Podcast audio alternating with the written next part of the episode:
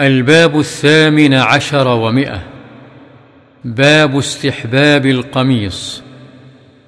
عن أم سلمة رضي الله عنها قالت كان أحب الثياب إلى رسول الله صلى الله عليه وسلم القميص. رواه أبو داود والترمذي وقال حديث حسن.